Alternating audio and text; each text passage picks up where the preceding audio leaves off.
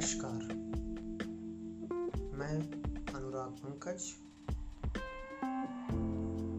आज मैं आप लोगों के सामने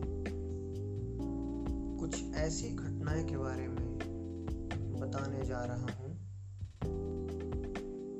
कि जिससे लोग हर समय हर स्थिति में डरते रहते हैं।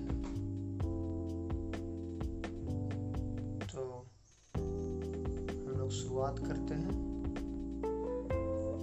कोरोना वायरस नाम के एक बीमारी के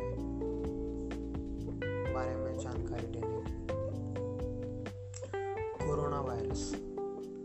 यह एक ऐसी महामारी है जो चीन के वुहान के एक वायरोलॉजिकल इंस्टीट्यूट से निकली हुई एक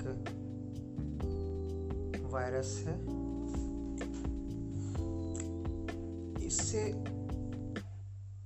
संपूर्ण विश्व में ज़बरदस्त महामारी फैली।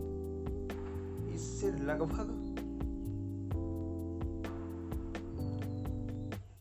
40 से 45 लाख लोग पूरे विश्व में तबाह हो रहे हैं, बर्बाद हो रहे हैं। इतनी यह इतनी बड़ी बीमारी है। इसके आज तक, अभी तक कोई भी वैक्सीन जारी नहीं की गई है।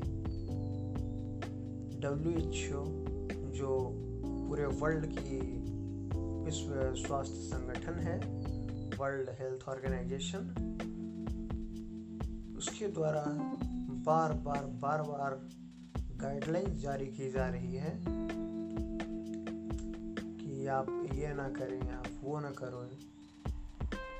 तो इससे बचने का सिर्फ़ एक यही उपाय है कि आप अपने घरों में रहें समय समय पर हाथ साफ़ करते रहें, चाहे वो आप साबुन से ही क्यों ना करें, जो कि आजकल एक और चीज़ बोला जा रहा है कि आप अपने हाथ को सैनिटाइज करें। सैनिटाइज आप ना भी करें तो साबुन से भी अगर आप हाथ साफ़ अच्छी तरह से कर लेते हैं 20 सेकंड तक कर लेते हैं तो ये वायरस आपको कुछ भी दुष्प्रभाव नहीं कर सकता।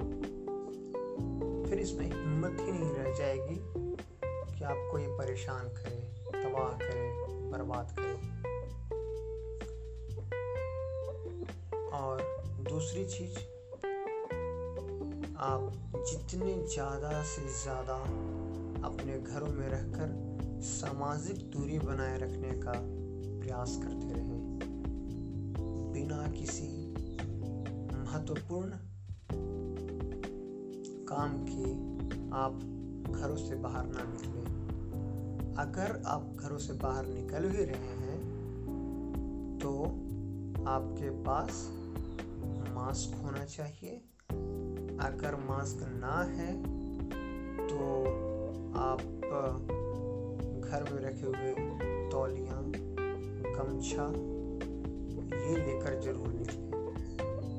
और अपने आँख नाक इसे बिल्कुल ना छुएँ।